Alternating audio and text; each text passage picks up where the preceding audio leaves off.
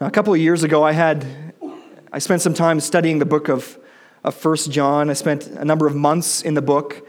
And as I was going through it, and even in the years that have followed my study of it, I'm convinced that more than ever, this is a message that the church needs to hear today.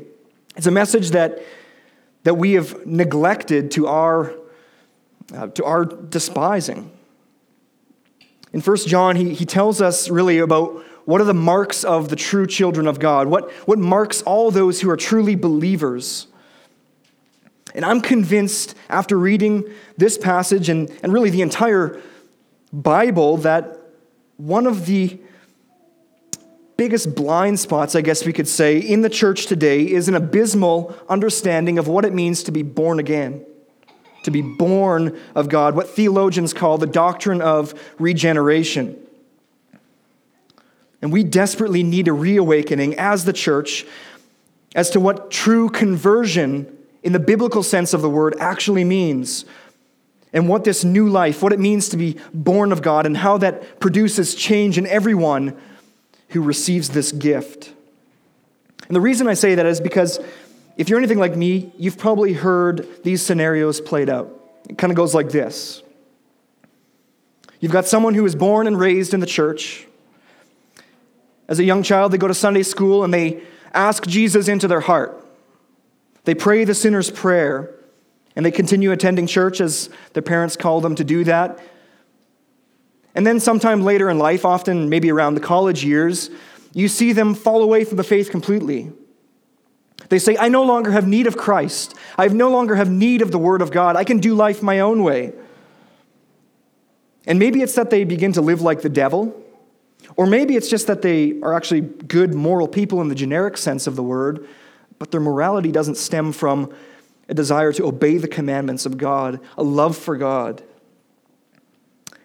And when, we, when we're confronted by this kind of scenario, many Christians reason this way Well, this, is, this isn't God's ideal.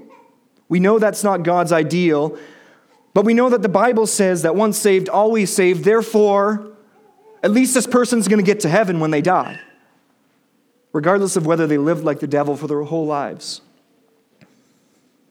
And John, in the passage right before us today, comes to us and he says, No, no way. You don't give assurance of salvation to that kind of person because they're actually proving themselves to be not a child of God, but as the scripture passage before us says, a child of the devil. And in this passage, we see that come out. And John specifically confronts us as believers with a reminder about the dynamic, all encompassing nature of the new birth, of to what it means to be born again. He's alerting us to what it means to be a child of God. And he is absolutely clear that it means much more than just going to heaven when you die. Although it is not less than that, but it is more. So you'll notice with me in the text, look at verse 28, that two of the key words throughout this entire passage as I read it, two of the key words are children and born. Look at verse 28. He begins, and now, little children. And then look at the next verse, verse 29. If you know that he is righteous, you may be sure that everyone who practices righteousness has been born of him. And then look at the next two verses in chapter 3. See what kind of love the Father has given to us that we should be called children of God. And so we are. The reason why the world does not know us is that it did not know Him. Beloved, we are God's children now. And then look a few verses later in verse 7. He says, Little children, let no one deceive you. And then again in verse 9, he brings us back to that phrase, born of God. We see no one born of God makes a practice of sinning. For God's seed abides in him, and he cannot keep on sinning because he has been born of God. And then finally, in verse 10, he rounds out this section with a concluding statement By this, it is evident who are the children of God and who are the children of the devil. Whoever does not practice righteousness is not of God nor is the one who does not love his brother. So, therefore, by this repetition, I, I take this to mean that John really wants us to, to come to grips as to what it means to be a child of God, to pay close attention to what is distinctively true of everyone. And you notice that word throughout the passage everyone, everyone, everyone who has been loved by God and called as his children. And I think you can actually sum up his point by saying this that the new birth is an all encompassing reality everyone who is born of God will experience a glorious future transformation when Christ returns, as well as radical present transformation, all of which is grounded in the love of God through the atoning work of Christ. So, then, in the time that remains, I want us to look at those three points. I think there's three points that can be born out of this passage before us. And first of all, we see what's called the family hope. Second of all, we're going to look at what's called the family traits. And then third, we're going to fix our eyes upon the family Savior. So, first of all, let's look at what John has to say about the family hope that all of us have as God's children. And what he explicitly says is that every child of God is marked by hope for the future. Now, in order to understand why John needed to remind Christians of their hope, we need to kind of get some of the background of the, of the book itself, his reasons for writing the letter. John writes to reassure believers of the certainty of their salvation. In chapter 5, he says, I have written these things so that you may know that you have eternal life. So he's not here hoping that you'll necessarily question your salvation unless there's reason for you to question it. But if you are truly a believer, he wants you to know. He wants you to know that you have eternal life.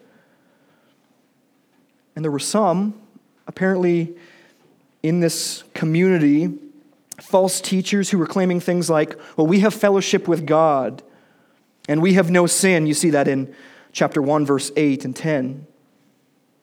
And it seems like they kind of had this elitist mentality. In other words, we're better off than you. We're kind of on a different spiritual plane than you. And this led some true believers to doubt their standing with God and thus whether or not they actually had eternal life. John wants them to know. Thus, John, in this section, he starts us off by saying that if you continue to abide in Christ, we're going to look a little bit more what that means in a bit. But if you abide in, vice, in Christ, you see that in verse 28, then you have confidence and you're not going to shrink back on the day of Christ's return. Believer, if you're abiding in Christ, you don't have need to fear the day of judgment.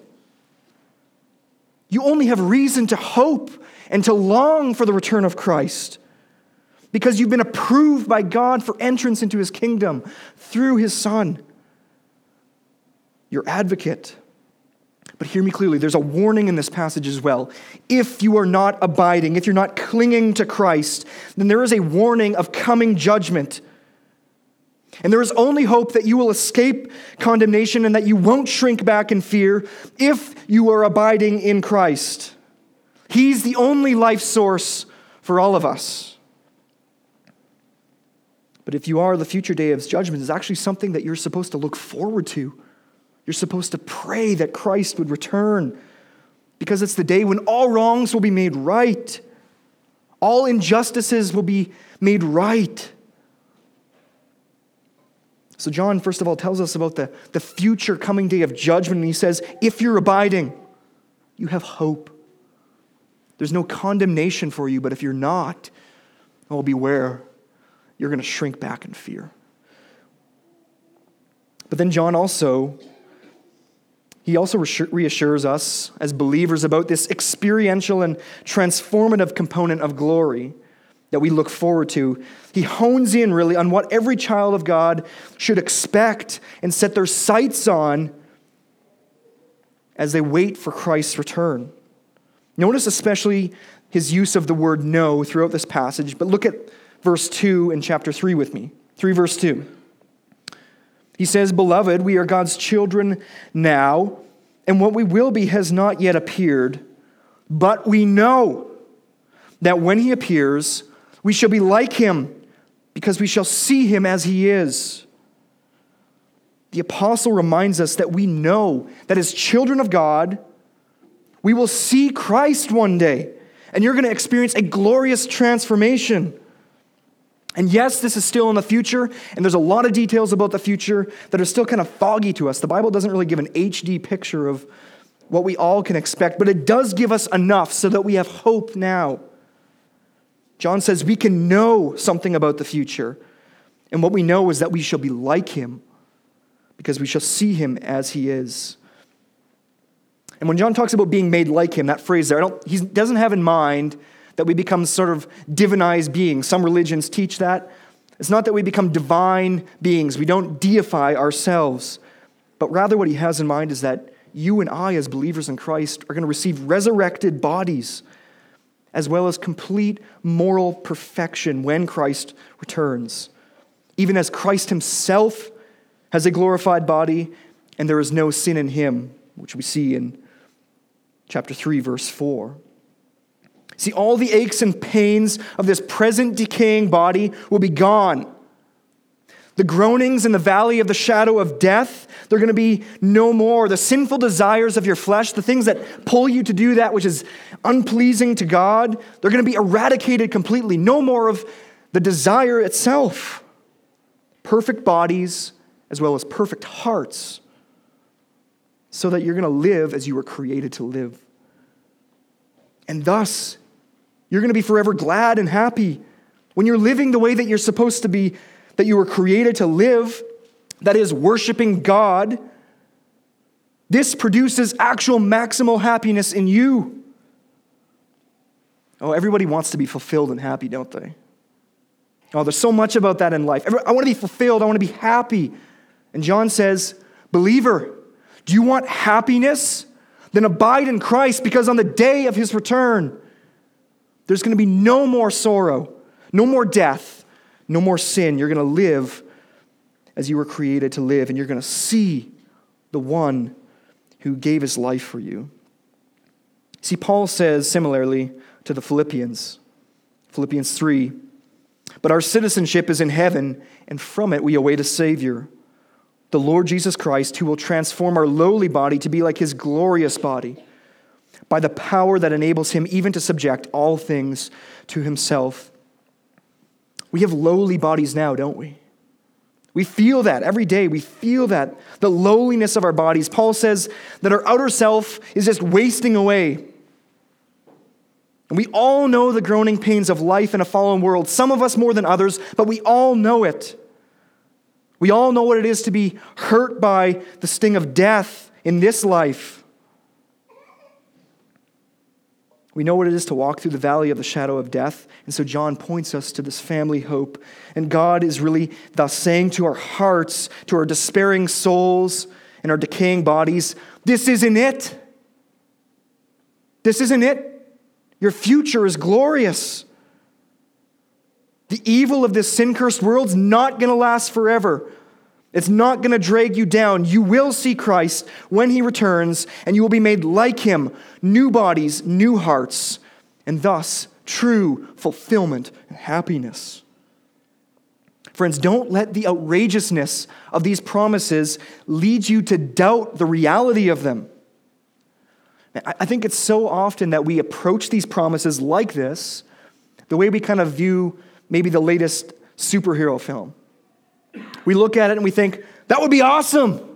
It would be awesome to have all that, all those powers. And John's saying, This is real. You know this. It's coming. It's not just a figment of our imaginations, it's actually something to cling to. We, we would do well to heed the words of the author of Hebrews who says, Let us hold fast the confession of our hope without wavering, for he who promised is faithful. Let's hold fast to the confession of our hope. Friends, this, this precious assurance of future glory has greatly comforted me and, and really our family in the, in the last number of weeks. A few weeks ago, my aunt, who some of you would know, was diagnosed with an incurable form of cancer. She's 57. lots of life that we think before her, and lots of questions why, why now, why her. So I speak here from experience as meditating on these passages that knowing this does actually change life now. There's a sense in which we can be glad now, even though complete gladness and joy are yet future. Oh, friends, we need to remind ourselves of just the basics of the faith, don't we? That we have a future hope, resurrection bodies, and the presence of our Savior, Jesus Christ, for all eternity. That's the future that you have if you are a child of God. You can bank on it. So we have the family future, but then secondly, John also makes clear to us that being a child of God doesn't merely mean just hope for the future. He points us, secondly, to the family traits and says that every child of God is marked by radical transformation in the present age, right now, as you live in this life. See, apparently, the Christians to whom John wrote needed to be reminded a little bit about not only their future hope, but about what they are to do in this life. They need to be admonished and warned and instructed. This is why John speaks as he does in verse 7. Look with me. He says, Little children, let no one deceive you. Whoever practices righteousness is righteous as he is righteous. You see, these Christians, they were at risk of being deceived by these false teachers who were coming along and saying, It doesn't matter how you live now. All that matters is that you're going to heaven when you die. So, what you do in this life, in this body, doesn't matter. And John's saying, don't be deceived. That's false. That's a lie. That's something the devil wants you to believe. You see, these Christians, they were at risk of being deceived by what we can kind of call uh, an easy believism. That is, you just pray a prayer, go on doing whatever you want, as long as you get to heaven in the end. They were being taught that repentance that is turning away from our sin and following Christ, and holiness are not essential family traits and thus necessary for confidence on the day of Christ's return. Friends, it's true. We need to pursue holiness now, to pursue repentance now, if we want confidence on the day of judgment. And with even a cursory glance at the text, we see that John just repeatedly emphasizes that the believer's practice, that is, your, your behavior, your, the way of your living, your lifestyle patterns, confirm your position as either children of God or children of the devil. And John highlights for us at least four distinctive family traits that increasingly mark every child of God in this present age. Not perfectly, but to some degree or another, and in increasing fashion, it marks everyone who is a child of God.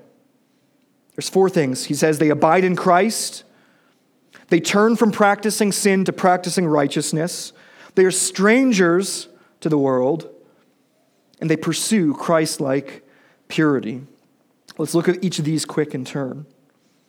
So, the first family trait is that children of God abide in Christ. We saw that back in verse 28. And in verse 6, he uses that same word, abide again. He says, to abide in Christ is really a short way of commanding us, you as a believer, to persevere in trusting Christ and obeying his commandments.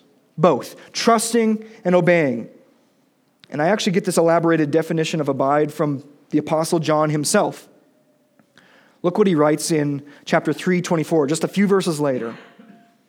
He says, Whoever keeps his commandments abides in God, and God in him. And by this we know that he abides in us by the Spirit whom he has given to us. So, keeping his commandments in the power of the Holy Spirit is what it means to abide in God. And then, if we go to the Gospel of John, we see that abiding is actually connected with a kind of persevering faith, a persevering reliance on Christ for salvation. In John 6 56, Jesus says, Whoever feeds on my flesh and drinks my blood abides in me and I in him. And so I believe that John intends to use this symbolical language to communicate that you and I, as believers, must continue relying on Christ, on the body and the blood of Christ for our salvation. It's not just a one time event of I just trust in Christ and then I go and do whatever I want. No, it's a continual coming to Christ and holding fast to Him. See, friends, if you don't believe in Christ alone for salvation, or if you profess to believe and then you just walk away at some future point and say, I have no need of Him, you're not abiding. Abiding is to keep trusting in Christ and obeying Him. So if you're not obeying and trusting, you prove yourself that really you're not part of God's family. And thus you don't have the hope of the promises for the future. See, all children of God abide in Christ. So the question then is are you abiding? Are you clinging to Christ? And are you obeying his commandments? Not perfectly, not every single moment of the day, but as the general trajectory of your life. Is that what dominates you? If it is, then this is just another confirmation that you are God's child. And then John follows this command of abiding with what else we know to be true of everyone who is born of God. He says in verse 29 If you know that he is righteous, you may be sure that everyone who practices righteousness has been born of him. So here we have a second family trait, and it's this all children of God turn from practicing sin to practicing righteousness. Everyone who is born of God makes a distinctive change in how they live. And he reiterates this point throughout verses 4 to 10, over and over and over. And you'll notice in the text that John contrasts the practices of the children of God on the one hand with the children of the devil. Couldn't be any more stark contrast than that, right? And he says in verse 8 whoever makes a practice of sinning is of the devil. That is, you're part of the devil's family. For the devil has been sinning from the beginning. See, children of the devil have this attitude towards their sin where they just don't care. They continually and unrepentantly rebel against God. That is, sin is lawlessness, it's rebellion against God's rightful rulership. Even as their spiritual father, the devil, is marked by just a continual life of rebellion against God, lawlessness. And in stark contrast to the children of the devil, those who love sin and just who could care less about what they do with it, John points us to those who truly know God, who have seen God. And he says in verse 10 By this it is evident who are the children of God and who are the children of the devil. This is how you know. Is how you know which family you're a part of, who's your daddy. This is how you know. Whoever does not practice righteousness is not of God, nor is the one who does not love his brother. And this point he just repeats over and over and over because he wants to reinforce the core gospel truth that every child of God bears a resemblance to their spiritual father, to their heavenly father, in the way that they relate to their sin. No longer do they just give into it without repentance, but they hate their sin and they strive to turn against it and to forsake it. And rather, they live, they strive to live in accordance with the commandments of God that is revealed to us in the written word of God. See, it's incompatible for you as a believer. If you're a believer, it's incompatible for you to keep on sinning without repentance. It's like trying to cage up a grizzly bear and a lamb. The two don't go together. If that happens, there's going to be destruction and chaos. And so it is with those who are children of God. They cannot continue sinning without ever fighting their sin and turning towards walking in obedience. Now, we got to be careful here because some have actually taken these words and they're pretty straightforward, and John's a straight shooter, but some have misconstrued what John's saying here, and they, they come to it and they say, well, when he says that believer cannot sin, well, that must mean that believers then can live some sort of sinless lives right now, in the present. But we know that this isn't what John is saying. Because if you look back earlier in the text, specifically in chapter 1, verse 8, he says, If we say we have no sin, we deceive ourselves, and the truth is not in us. And then in, two, in chapter 2, verse 1, he says something similar. My little children, I am writing these things to you so that you may not sin. So he's speaking there. Oh, sorry, rather, the end of verse 1. But if anyone does sin, we have an advocate with the Father, Jesus Christ, the righteous. In other words, John expects that believers, you and I, are going to sin in this present life. We don't get final glorification until the return of Christ. Can we see him? Therefore, I think what John's saying in verses 4 to 10 is that if you're truly born again, if you're a Christian, you don't go on the rest of your believing life with the same kind of cavalier and apathetic attitude towards your sin that you had before you were made part of his family. He's talking here about a necessary change in the general pattern, the general trajectory of your life. True children of God don't go on making a practice of lawless rebellion because that proves you to be a child of the devil. Rather, they delight in the commandments of God, they seek his will, and they do everything in the power of the Holy Spirit to obey him. So then, who's your spiritual father? Who's your spiritual daddy, so to speak? Which family do you belong to? Well, ask yourself what's my attitude towards my sin? Do I hate it? Do I strive against it? Oh, I'm not, I'm not talking about perfection. I'm talking about what's your general attitude. Look at the overall picture of your life not just the hour by hour and day by day necessarily, but the overall picture of your life. Which way is it heading? Towards godliness? Or has it just stayed the same as you were before? What sins do you need to forsake today? What commandments of God, as the child of God, do you need to start obeying today? And third, we see a third family trait helps identify the true children of God and confirms our standing. And he says that all children of God are marked by a distinctive strangeness to the world. Look at chapter 3, verse 1 again. He says, See what kind of love the Father has given to us, that we should be called children of God, and so we are. The reason why the world does not know us is that it did not know Him. There's a distinctive kind of strangeness about you if you are a child of God. The world, the way the world reacts to how you're living is actually a good litmus test for you to determine whether or not you're actually a child of God. If your unbelieving coworkers or relatives or neighbors never think that you are a little bit odd, a little bit off your rocker, then it probably means you're not forsaking sin and practicing righteousness and which might tell you which spiritual family you're a part of.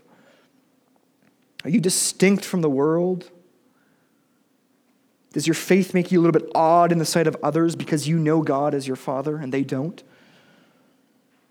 If you are, again, this is confirmation for you. This is confirmation that you are God's child and thus have hope for the future. And then a final trait he points us to Look back at verse 3, where he says, Everyone who thus hopes in him purifies himself as he is pure. And the trait is this that every child of God pursues Christ like purity. If you have the hope of final glorification, then it follows that you must actively pursue present purification, imitating Christ's own perfect moral purity. And we see clearly in this text that our growth is not just automatic. And there's a lot of people out there who think just, I just let go, the Holy Spirit does it all, I don't do a thing. John's saying, no, you're actually called to purify yourself, yes, in the power of the Holy Spirit. But there's an active purification. We don't drift into purity. We are called to purify ourselves. So this looks like the teenage guy struggling with pornography, who actively seeks out friends to help him in the fight. It means he puts up appropriate guards to keep him from sinning at the moment of temptation. Instead of going on the internet late at night, he takes decisive action away from that. Maybe he reads his Bible instead, or he goes and meets with friends, or he just turns his electronics off. Whatever the case is, there's an active purification. And pursuing Christ like purity might look like you not laughing at the raunchy jokes in the dressing room or around the water cooler at work. It means you don't celebrate sin in the way the world around us calls us to celebrate it. Man, we see that so much nowadays. Come, celebrate. And if you don't celebrate, get lost. Friends, there's a, there's a price to pay for purifying yourself, even as Christ is pure. And it affects our tongues. It means that husbands, you don't speak about your wife or to your wife in a dishonoring, derogatory way, in the same way that we hear so much from our culture. It means, wives, you honor your husbands in the way you, you speak to them. Purity affects our whole beings, and there's an active movement towards Christ's likeness that we are called to pursue. Rather than pursuing materialism, we pursue Christ's kingdom. There's so many things that we can lump into the purifying work that we are called to. But I can guarantee that if you're marked by these kinds of things, these kinds of activities, man, you're going to appear strange. You're going to appear like a stranger in the world. And prove to yourself once again, man, I'm a child of God. So, do these traits mark you in an increasing manner? Not perfectly, but increasingly, do they mark you? If they do, rejoice because it's evidence that you're a child of God. But if you're sitting here today and you're thinking, man, really, I have no, I could care less about my sin. The law of God really doesn't seem like a delight to me. Purifying myself is the last thing on my mind then it's time for you to consider which side you're on, which family you're a part of. And maybe it's time for you to actually tremble in fear. Because maybe these things are saying, alerting you to the fact that, man, I'm, a, I'm not a child of God, I'm actually a child of the devil. And thus there's no hope for me. Friends, we've been talking a lot about our actions, our practices, our lifestyles, but I want us to conclude and look this morning and see clearly from the text that John is not saying that your salvation is in any way grounded upon your works of righteousness or purity. There is only one righteous man, only one, who's ever lived.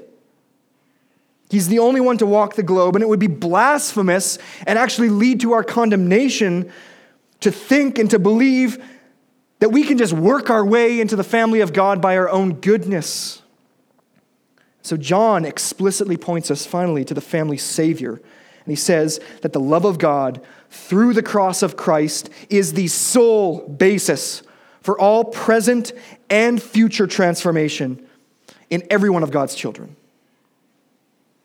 Look with me at verse 1, where John says, see what kind of love the Father has given to us, that we should be called children of God. And so we are. You see that God called us, the word, the verbs are very passive. It's not that we called upon God and, and were the initiators. No, God was the one who called us and brought us into his family when we were yet far off, when we were children of the devil. We don't make ourselves born again, God gives us the new birth. And then look closely at what John says in verse 5. You know that he, that is Christ, appeared in order to take away sins, and in him there is no sin. And then look a little further with me at verses 8 and 9. The reason the Son of God appeared was to destroy the works of the devil. No one born of God makes a practice of sinning, for God's seed abides in him, and he cannot keep on sinning because he has been born of God. See, the purpose, John says, for Christ's first coming was primarily to take away sins. He is the perfectly pure, the sinless Lamb of God, the wrath appeasing, sin canceling, Satan destroying sacrifice. And by his blood, he takes away both the penalty of our sins, which is the wrath of God, as well as the power of sin. He destroys the enslaving, deceiving, slanderous work of the devil. He destroys death so that there is no longer a sting. And the devil can no longer accuse those who are children of God that they are guilty because Christ has taken the curse on our behalf. And if you think that God could be any more gracious, he not only takes away the penalty of sin, but he implants something within us. Do you see that in the text? It says he implants his seed. And scholars debate what that really means, but it's something from God. It's perhaps the Holy Spirit and the Word of God, something of his divine nature, like Peter says, that is given to everyone who is a child of God. It's implanted in our hearts so that we have a kind of new spiritual genetics that changes the way we live, that produces godliness. The reason, friends, hear me very clearly, the reason why future glory as well as pre- present transformation are guaranteed to mark every single child of God is because it was precisely the design of the cross to do so. That's why Christ came, for this reason. Therefore, to say, like so many do, that you can be a child of God and just go on living your life without a care in the world about the things of God is to actually say that Christ, that actually the triune God in his wise plan failed in what he came to accomplish. That seems nearly blasphemous to me. Because God intends to take away your sins and destroy the works of the devil through the atonement of Christ, and because he graciously gives you his seed, enabling you to obey, to fight sin, it's inevitable that you, as a Christian, are going to begin an active resistance movement against the old lawless order of rebellion. And you're going to pursue righteousness and purity instead. See, the cross of Christ doesn't just guarantee that you go to heaven doesn't just bring you into the family of God, but it also guarantees that while you're on your way to glory, you're going to obey Christ. I just want to give a, a, final few points of application briefly here as we close this morning. And the first stems from this previous point. And it's this do not boast every bit of your righteousness, every time you actively seek to purify yourself as Christ is pure, every time you strive to put off sin and to fight against sin and to repent and to confess it to God, every one of those actions that you do are produced in you only because of Christ. Because he shed his blood in order to take away both the penalty and the power of sin. God is the one who graciously puts his seed in you and calls you to be his children. So there's no place for boasting. Everything that you are and everything that you do is because of the work of God in your life.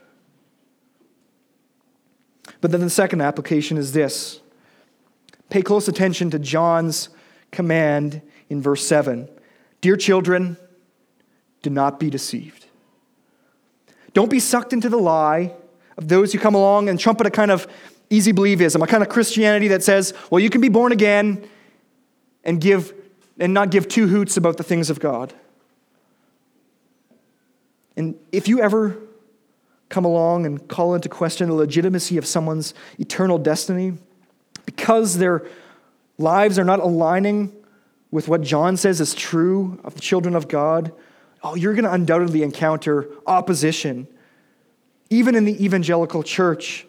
People are going to retort and say, no, no, no, no, no. Once saved, always saved. Hold to the gospel of the Bible, not cultural Christianity. Which then leads to a third application for us, and it's this warn those who are deceived. But on the other hand, encourage those who are growing. When you see someone who professes to be a believer, but they're living like the devil, maybe they just don't show any interest in the things of God. maybe they're not pursuing the things of His Word, then warn them that if they continue living that way, they're proving themselves to be actually in alignment with the devil, not God. And as such, they're not going to inherit the kingdom of God. And if you think that's too harsh or ungracious or judgmental, well, then you have to, then you have to argue with Jesus.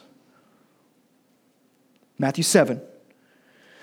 Not everyone who says to me, Lord, Lord, will enter the kingdom of heaven, but the one who does the will of my Father who is in heaven. The church is called to this action of warning others, and we've, we've let that slide. We're all about encouragement, but we forgot that the ministry of warning is actually a gift of God to the church. It's one of the things that keeps people from wandering all the way to their eternal destruction. And if you think that that's unloving to warn, to warn someone who's living like the devil, then that would be like me saying it's unloving for me to go up to my daughter and say to her when she's about to do something dangerous, Don't do that! It's not unloving for you to warn people who are wandering. Exhort them to abide in Christ so that they will have confidence before Him on the day of judgment. But then on the other hand, don't forget the ministry of encouragement. When you see brothers and sisters who are growing, who are evidencing these family traits, encourage them. Say, keep going. I see that as a mark of God's grace in your life. And this is one of the ways in which the Holy Spirit gives life to those who are maybe doubting their salvation, who are weak and feeble, who are coming up against the sins of the flesh over and over. And it's actually life giving. And then finally, the final exhortation is this You would do your soul much good by beholding, by gazing at God's great love shown to, to you through his Son, Jesus Christ. This is actually a command in verse 1. See, behold, look, gaze what kind of love the Father has given to us. And that word, the what, what kind there, when he says, it's actually focusing on this kind of otherworldly love. It's so out of this world, it's hard to believe. And as you struggle with sin, there's going to be seasons marked by defeat and discouragement, even as believers. And John knows this, but he says, Set your eyes on the love of God, how out of this world his love is for you in calling you to be his children, who were once children of the devil, shaking your fist at God. He calls you out of darkness and into his marvelous light. So open your Bibles, open your Bibles, and gaze with wonder on how great God's love is towards you who were once children of the devil. And friends, that's, that's really why, one of the reasons why we do communion. That's one of the reasons why we do communion, because in it we are called to reflect and to remember the love of God through Christ Jesus. We behold the love of God as we take the elements together and we encourage our hearts that just as real as the bread is and just as real as the drink that goes down your throat, so too the love of God is actually real. Your future hope is actually real. The transformation that God brings about in your life is actually real. The Savior who gave his life for you is actually real. So, to that end, I invite those who will be serving communion to come up, and I'll just close in prayer as they do. Father, thank you for your word, which brings light to darkness. I pray that it would have its good effect in our lives, that it would produce much fruit, and that it would find much good soil, bearing fruit to your glory. Help us, Father, we ask. In Jesus' name, amen.